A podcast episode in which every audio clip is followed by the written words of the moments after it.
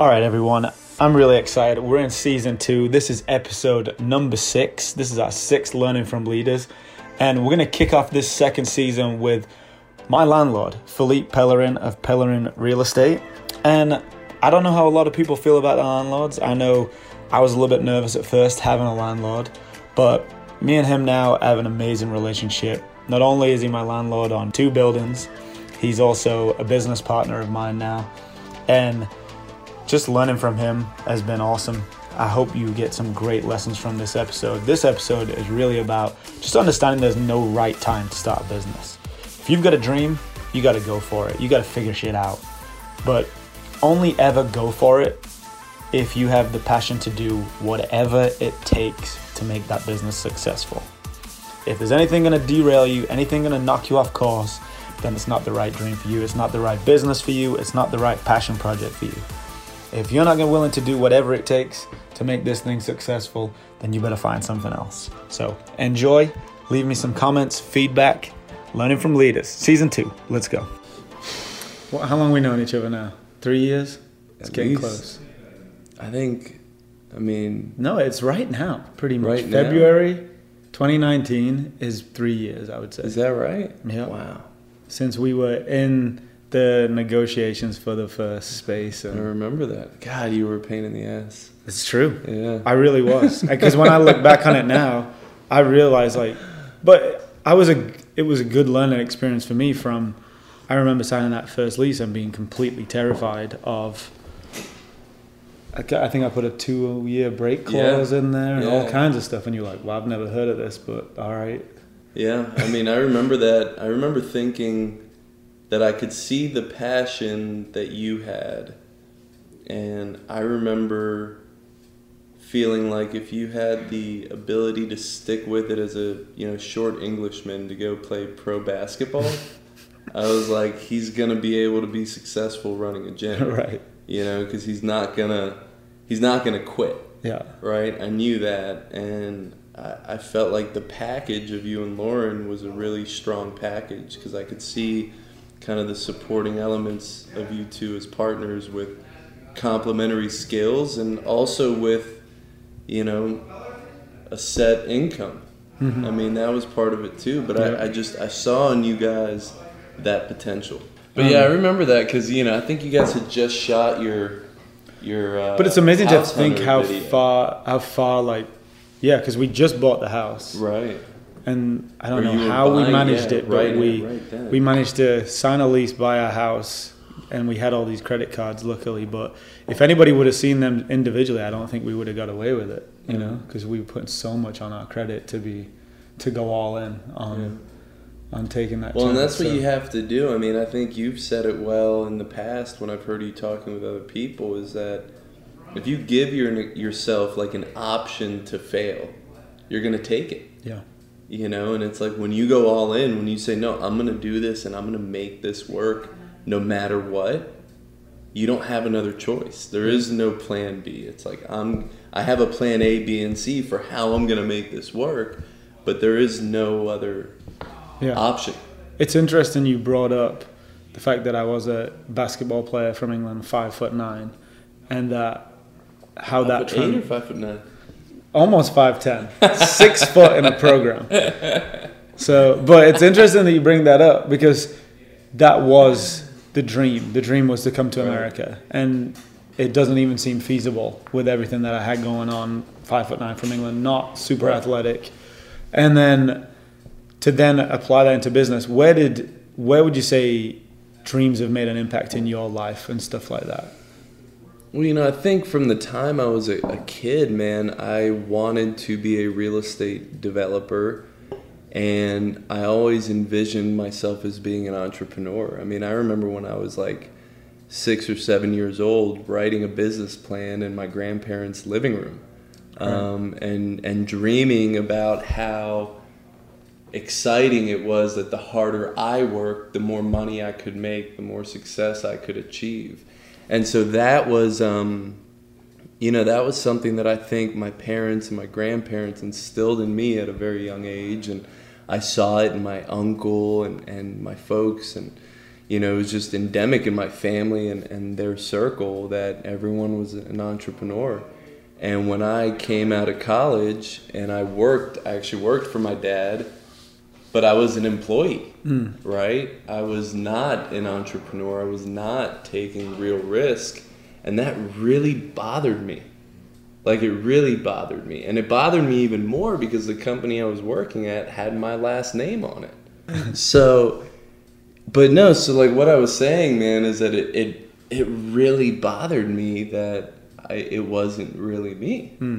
And so when the economy tanked and, you know, my dad was like, I'm out. You got a few months, find a job or start a company. You know, I went on a few job interviews with fucking McDonald's of all places, and it sat so badly with me because I knew that if I went that route, which was, really enticing, man, you know, a good 6-figure job with a big company, with lots of vacation, with, you know, a car and a phone and benefits and all this stuff. I had a 1-year-old daughter.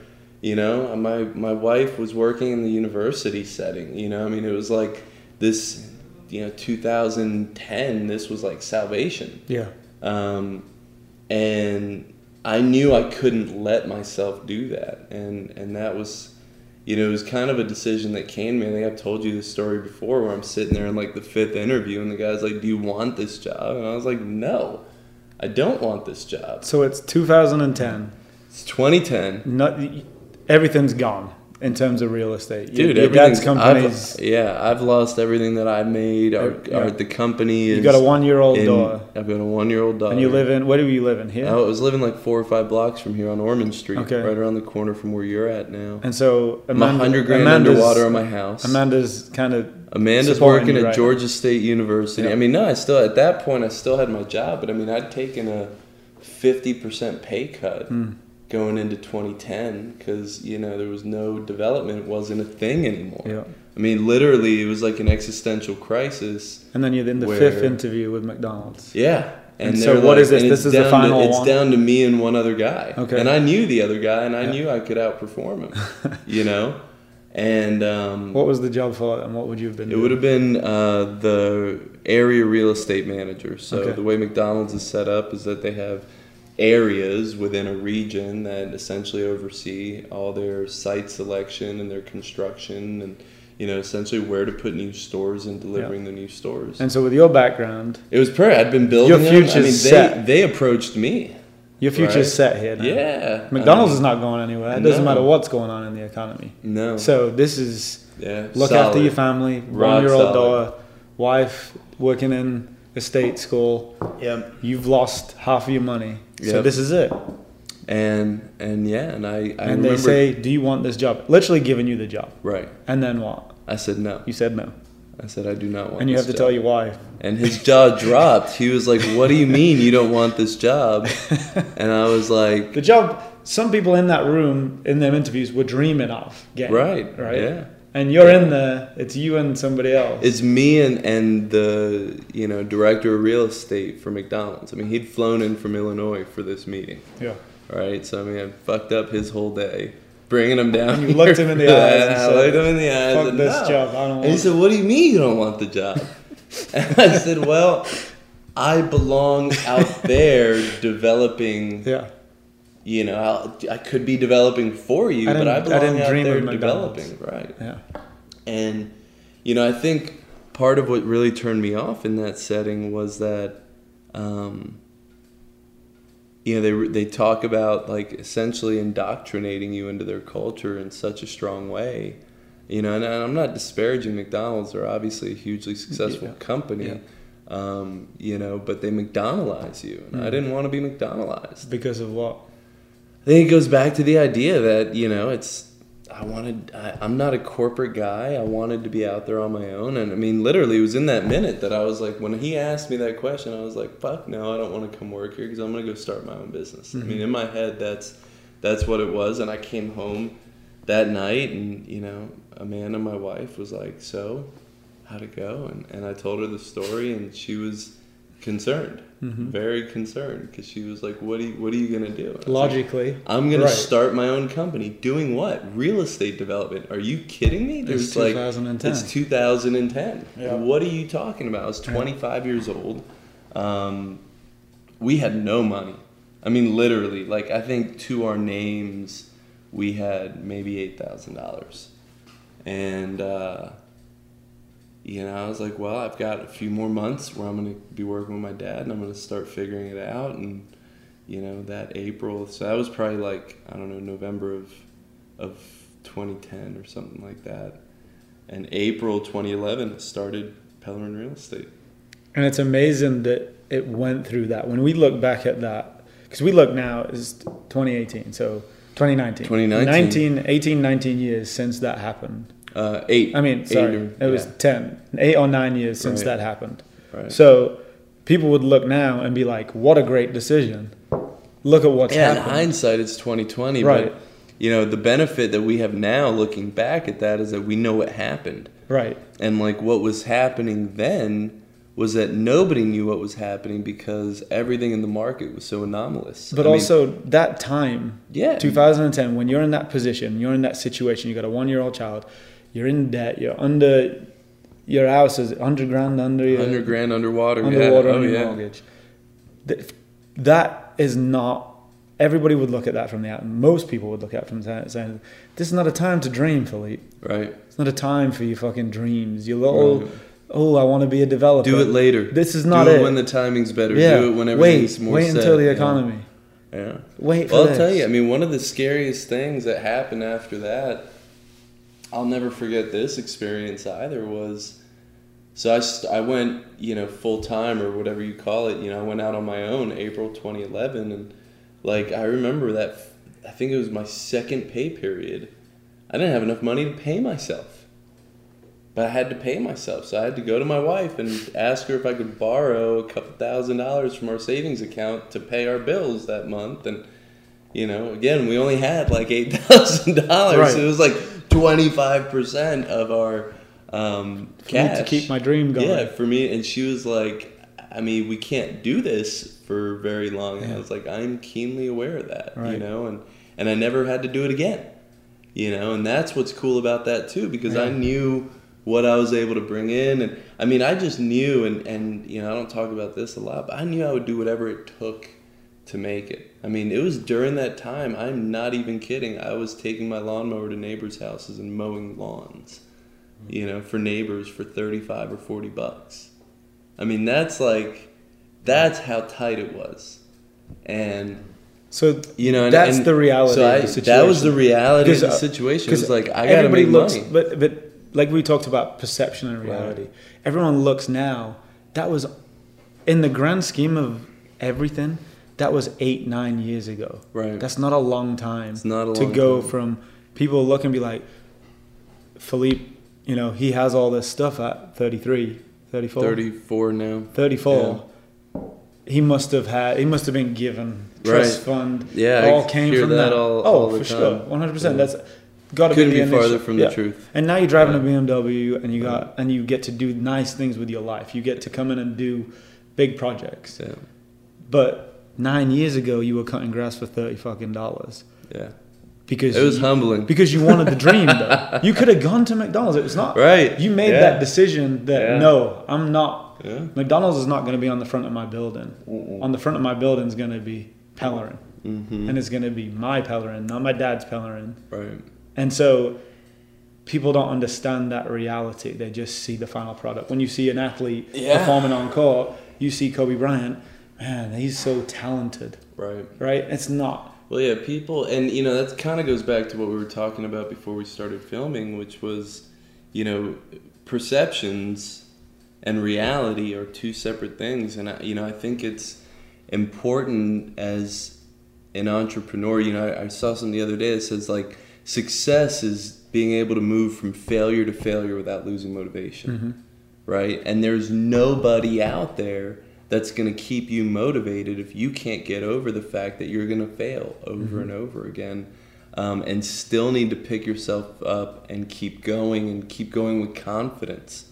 You know, and I think that I was going to go somewhere else with that. But you know, what we were talking about was that perception versus reality. And a lot of people perceive me one way because in their mind, they imagine what the reality must have been in order for me to have ended up where I'm at. It's easier to perceive that. Right. And then they have a perception about what it's like to be where I'm at in my career. I mean, dude, in the grand scheme of things, I mean, I'm extremely small potatoes when it comes to real estate development, and I'm still trying to grow. Yeah. You know, it's going from 2011 to 2014, you know, I was doing deals for other people. I was still, you know, I was working for myself, but I was creating all the value that I create now for myself, for others.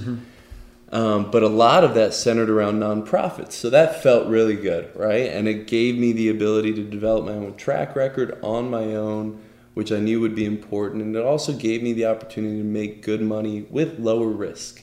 Still risky, but at lower risk. And in 2014, I started doing it on my own. And I mean, dude, I remember when I did that first project and I was taking out a $400,000 loan. And I was like, wow, I'm going to sign on that myself. And man, if this goes sour, I'm ruined.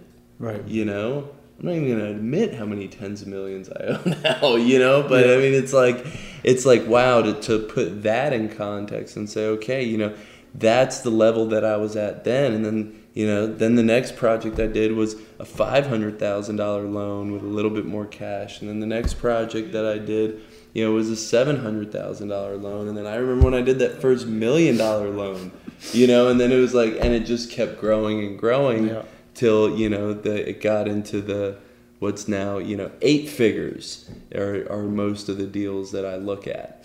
And so to go from, it's all a matter of back though, when you were cutting grass for $35, $35. Your neighbors, you have it in the back of your car and you're cutting grass. I would put my lawnmower in the back of my BMW X3. There was... The reason you turned down McDonald's though, and you were willing to do that, and you say it's humbling, is because of that, you knew what the end goal was. You had that bigger dream, right? So it was, I'm not cutting grass because I'm a landscaper. No. I'm cutting grass. In fact, it made me mad. Because I'm a developer. Yeah.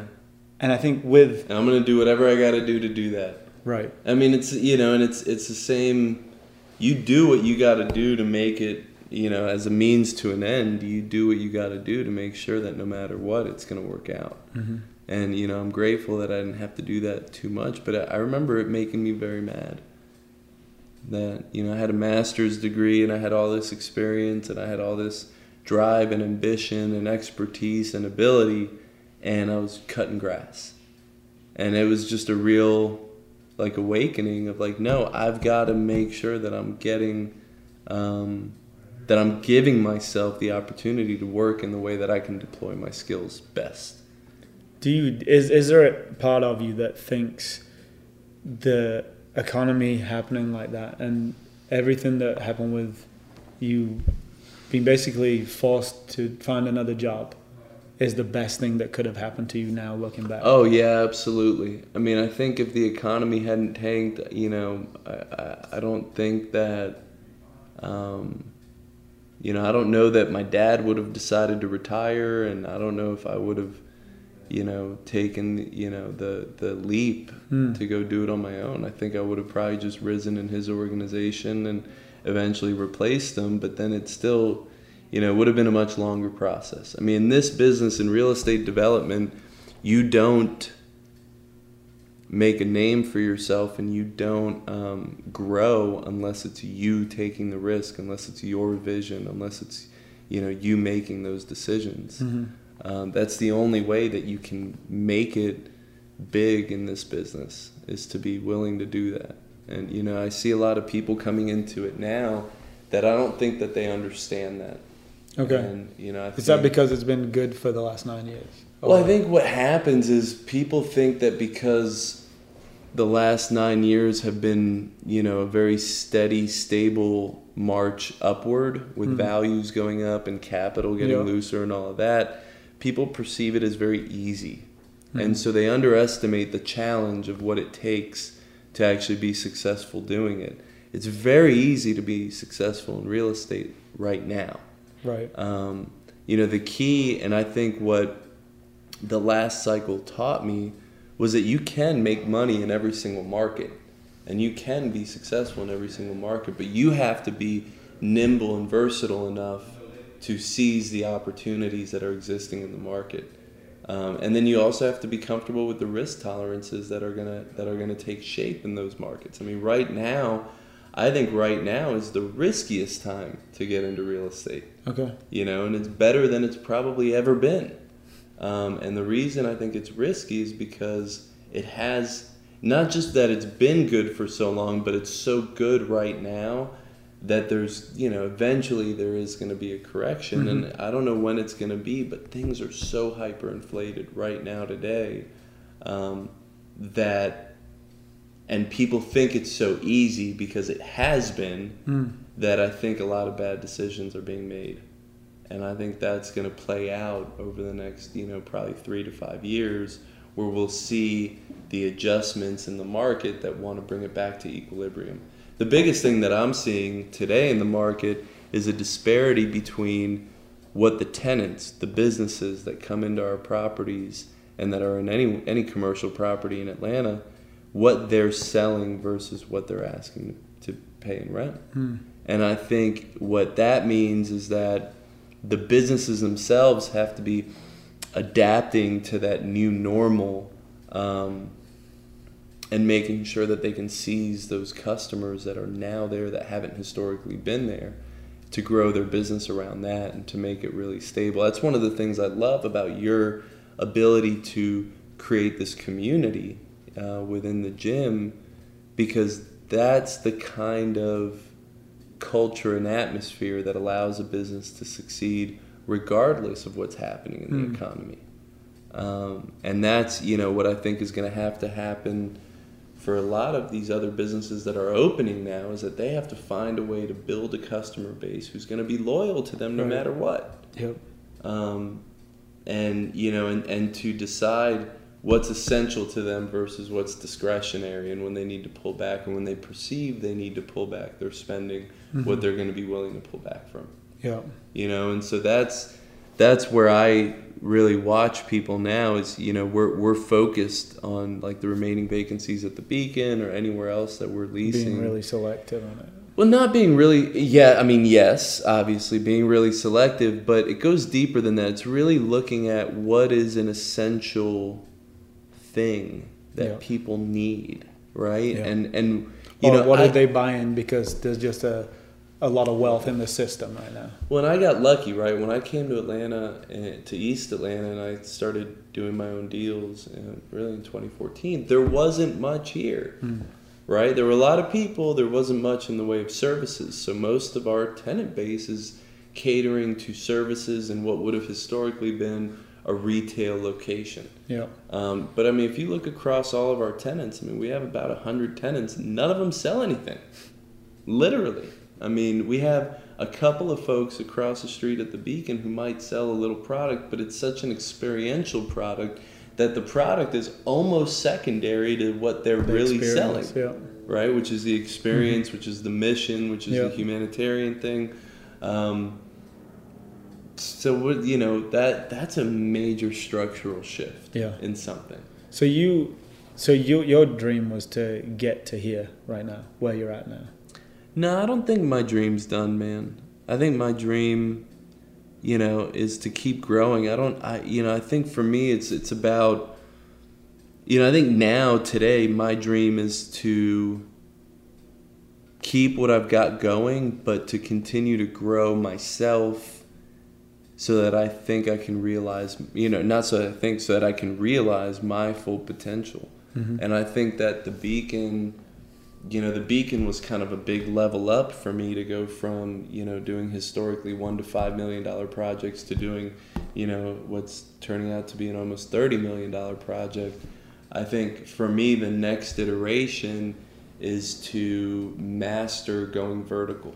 Okay. Right. And I think, you know, I've had mixed feelings over the last 2 years in doing the Beacon about how much I wanted to grow or what I wanted to do. And, you know, I think in the thick of it, right? When it was like all doom and gloom and the project's just kicking my ass, mm-hmm. and you know, things, perception being that a lot of things were like not cracking my way, when in reality I was just only focused on the things that weren't going the way I wanted them to. Yeah. But now that I think I'm getting my head above the treetops a little bit, and the Beacon is stabilizing and, you know, getting to the point where, you know, in the business we say like put to bed. It's like, it's kind of like my major involvement in it is becoming unnecessary, mm-hmm. because it's starting to be its own organism that's going to grow and flourish and adapt and reinvent itself on its own without me having to tinker with it. Now I'm feeling a little bit of that sense of relief, like I can go focus on the next version of the Beacon. And so, you know, what that means, I mean, I was looking at a project last month that, you know, had the potential to be a $200 million project. Mm-hmm. You know, I was out this morning driving something that has the potential to be a, you know, $35 million project. You know, and so it's so for me, it's, I think it's important with my personality type to stay active. Yeah. And to make sure, you know, I'm happiest when I'm busy. I'm happiest when I'm helping other people. Mm. And I'm happiest when I perceive that I'm adding value. So, you know, that what that means in my business, I feel like a lot of times I'm helping to deliver a certain product or service to my community. I mean, that's ultimately what Pellerin Real Estate, when I founded it and I was like, I need a mission statement. What's my mission statement? Was I want to develop the community that I want to live in. Yeah. Okay. We'll come back to that. What does that mean? That's really interesting. Yeah. But I want to go back to what you said about my dream now is to realize my potential, mm-hmm. what that means. Because I remember me and you, the first few conversations we had when the gym was just getting going, I was focused, and you get focused on, like you said, what's going wrong or what's going on right now. What I was focused on was, I got to make rent, right? That's mm-hmm. my step number one. Right. And you get to that spot and then you're like, okay, what's next? And I kept asking you the same question over and over. Every time we met for lunch, I was like, I'm watching what you're doing. When is enough? Because I'm watching you and where you're at now, that'd probably be enough for me. But then as I've kept going, I've got the gym open and it's running really well. Okay, what's next? And then I got a second location opening, and then Oxworks opening. And then when I get them open, I know I'm gonna look and go, what's next? Right. And I always kept thinking, oh, it's gotta be enough. But I think I'm the same kind of person. The reason I chose basketball, the reason I pursued it so much, is because it wasn't about getting to the final thing. It was about, how good can I get at this? And so it just keeps going. So you'll get the $200 million deal. That's set. Will it be four? Because that's what it seems like. There's a personality type that comes into this, that it's not about, okay, I'm fine now. It's, but let me push myself to see if I'm capable of more. Mm-hmm. Well, I mean, I think that is a really, you know, I think one of the reasons I struggled with that question, where you're like, well, what's the point? Where are you going? What is this? Is that I don't have any limit placed on myself, and I don't have a specific trajectory that I'm trying to, I'm going to get here and then it's going to be good enough. You know, I think the way that I look at it is, at 34 years old, I'm going to be doing this for another 30 or 40 or maybe even 50 years, not because I have to, but because I love it. And that's the great thing, is this was the dream. Right. When you were a kid, you were drawing this up. Right. So if you were back where you were and you were just making enough to survive, it's enough, because that might be your potential. The fact that you can do more is you, and it's still the same. Right, because you enjoy the work. I think you hit on something really good there, because it's for me, that's my dream, right? And like, there are people in the world that their dreams have nothing to do with what they do for a living, right? And so for them, a job like what we were talking about for me at McDonald's is perfect, because their priorities are more centered on family or religion or some other personal endeavor that's got nothing to do with, you know, anything else. I mean, I race with a guy who, You know, he's got a long-term steady career job. He's not a particularly good racer. He's in amazing shape, you know. And for him, it's like his goal in life is like the camaraderie and the technical stuff. And he's got his dream going. And being fit and, you know, being a part of community and being, you know, an organizer of that community. And that's it. Yeah. He doesn't need to. But then you have someone in that same group that their dream was to be a race car driver. Right. And so some of those guys go on to be race car drivers. I mean, they create a business to get them to that dream a different way. Right. For me, I wanted to be a professional athlete. Right. I want my schedule, no matter what my business is to look like, to be where I live like a professional athlete still. I still train twice a day. Right. I still compete in different competitions. I have to be good at sports because that's what I wanted. Yeah. You know, and I want to be a coach. I've always coached people, and so whatever business I have, I want to be coaching, and I want to be able to train when I want and live a lifestyle where I compete. So no matter what's next for you, you'd live in your dream every day. Yeah, I think so. So it's just, where's it going to go? I kept asking you, you don't know. I don't know, because I mean, it's my potential. Limit. Yeah, I mean, there'll be a point where it might max out, and you might say, this is me. I don't want to take that next step. Well, and I think for me, what it's going to boil down to, and I think this is the deal in real estate, is it becomes a matter of risk tolerance, right? I mean, at a certain point, I imagine that, you know, I will be making decisions based on whether or not I can accept the risk. And depending on the project, depending on a number of factors, there are going to be different ways to manage that risk. But I mean, I think for me right now, that is the point. It's just, what can I come up with? What can I dream up? And, you know, what that really requires more than anything is for me to free my time up. Yeah. Because, you know, creativity happens, you know, sometimes when you're busy, sometimes when you're not, sometimes when you're out driving. Sometimes when you're on vacation and it pops up, right? Yeah. So, yeah. I mean, you know, and sometimes it comes out of the blue. I'm excited right now because I've really started to feel a lot lately like I did right before I found and kind of created the Beacon, right? And so, like, that's really exciting for me because I know it's coming. Right. I don't know where it's coming from, or what it looks like, or where it's going to be. But you've got the time and the energy now. But I've got more of the time and I've got the energy. Because the other things are not taking that energy away, And that's the way I feel onto the next project too. If somebody came in here right now and they said, I have a business idea, what do I need to do? If you could only give them one thing, what would be the major piece of advice, or what step would you take? Say, like, they have to take some massive action to make this thing happen. For you, it was kind of losing your job and having that. Well, I mean, I think, you know, that's a tough question to answer because there's a number of things that could be right for that person. You know, and I think depending on people's station in life, they do have to approach things differently. Yep.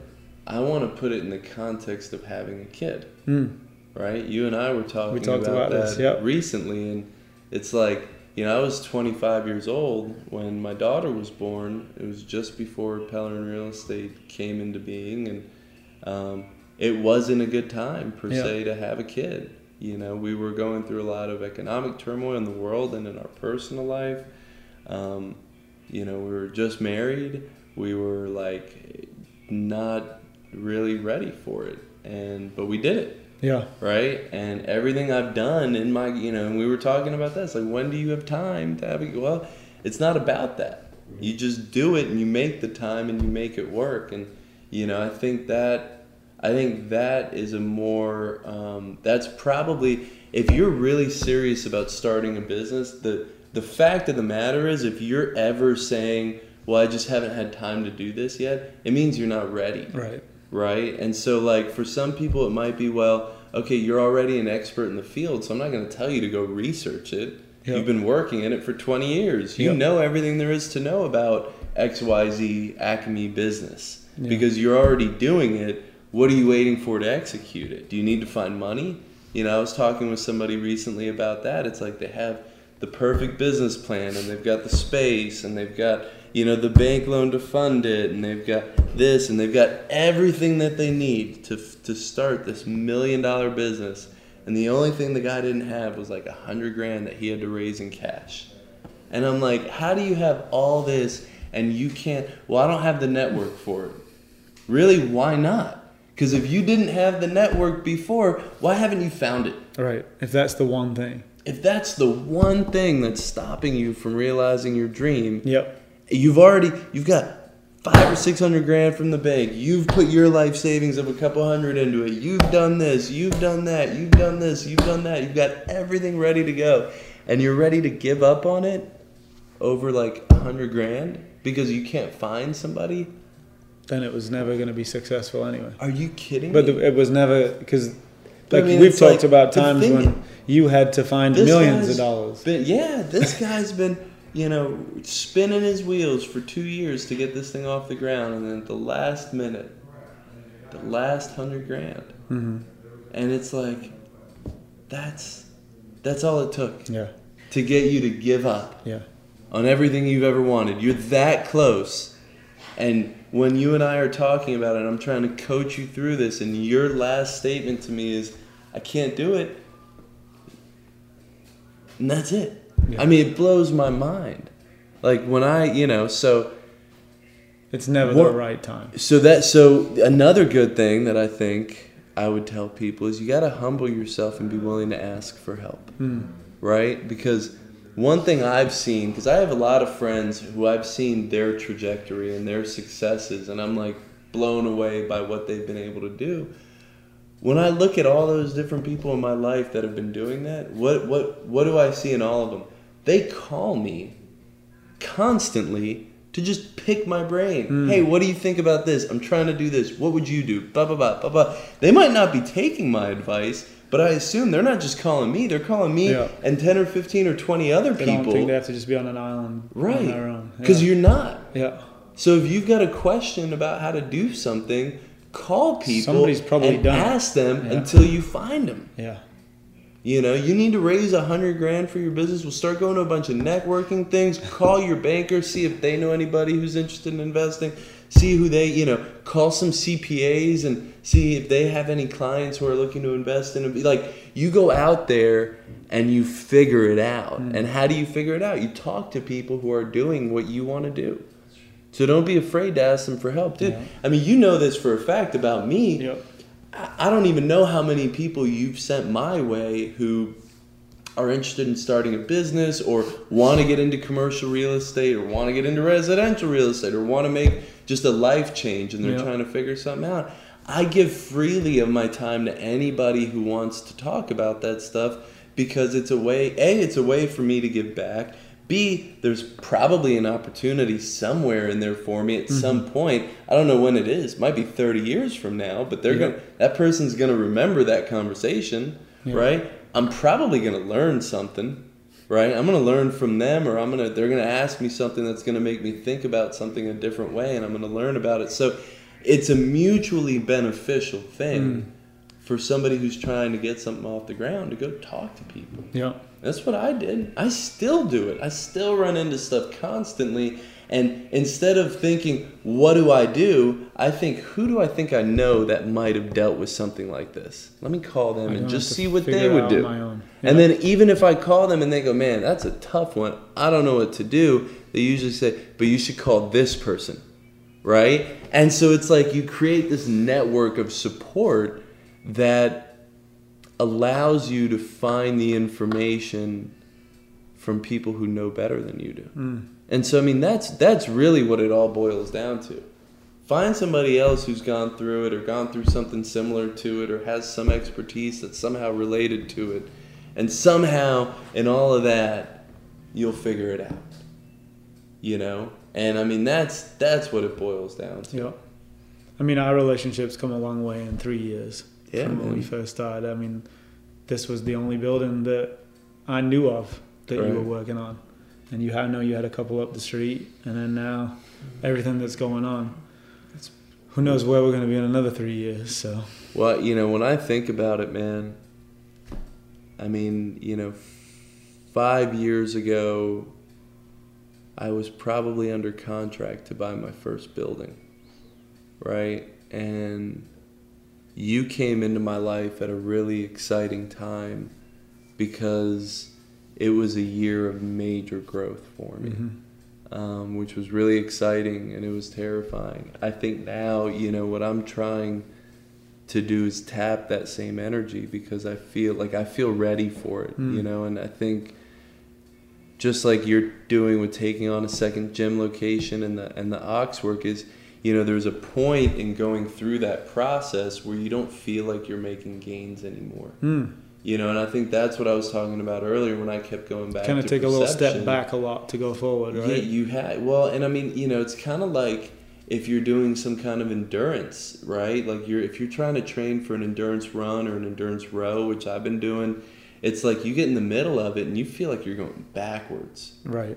Why can't I get this freaking counter, this split time under 2:30? That's terrible. Yeah. Well, you're 20,000 meters in. Give yourself a break. Yeah. You're still going. You're still moving forward. Right, you're still moving forward. And, you know, I think that's something that every project I've ever been on since I started my own company, I thought was going to ruin me. I'm not even kidding.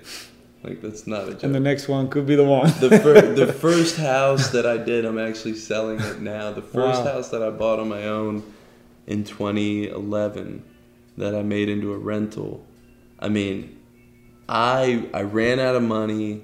I had to lock myself in that house. I finished the tile. I finished the countertops. I finished the painting. I hung the light fixtures. I had no money to do it, so I was just like locked myself in the house for like 6 days, literally sleeping bag, 6 days. Told the wife and kids I'd be home in a week. And I went in there, and that's all I did for like 18 hours a day was finish this house. Yeah.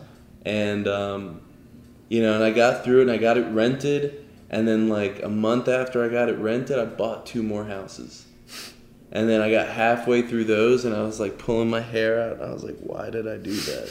I had it done and it was done. Yeah. And then I went and got 2 more, right?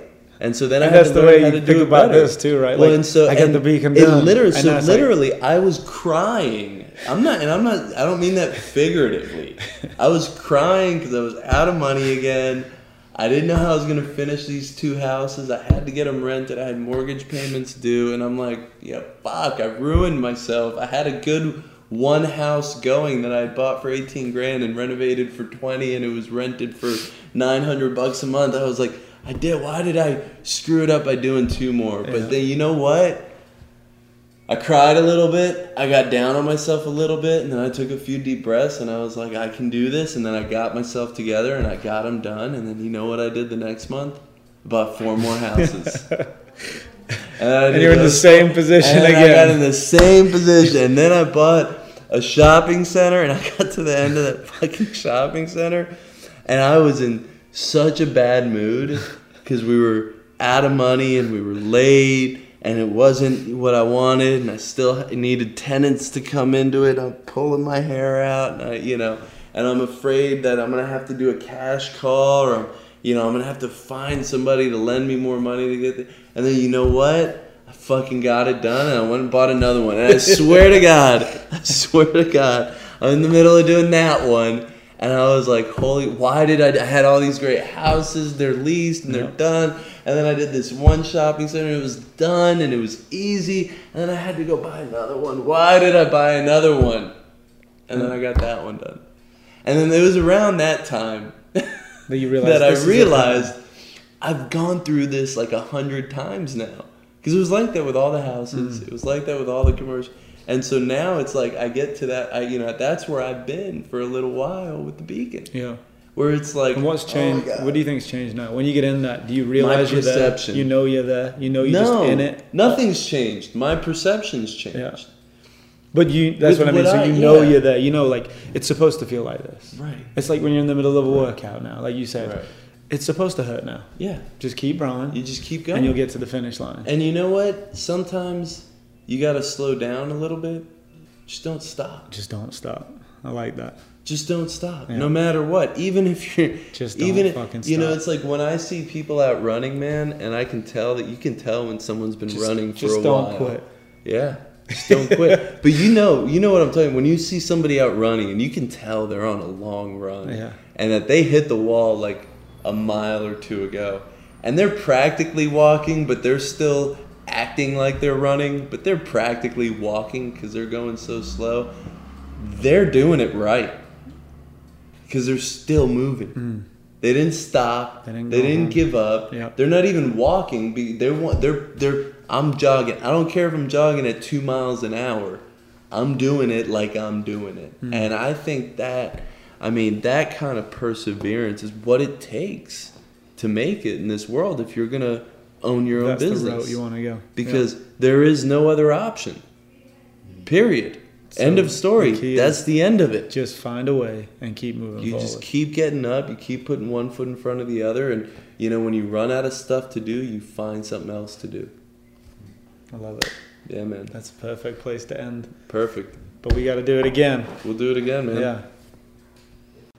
Boom. Hope you enjoyed that episode as much as I enjoyed recording it. Please, please, please leave me some comments. Write me a review. 5 stars would be awesome.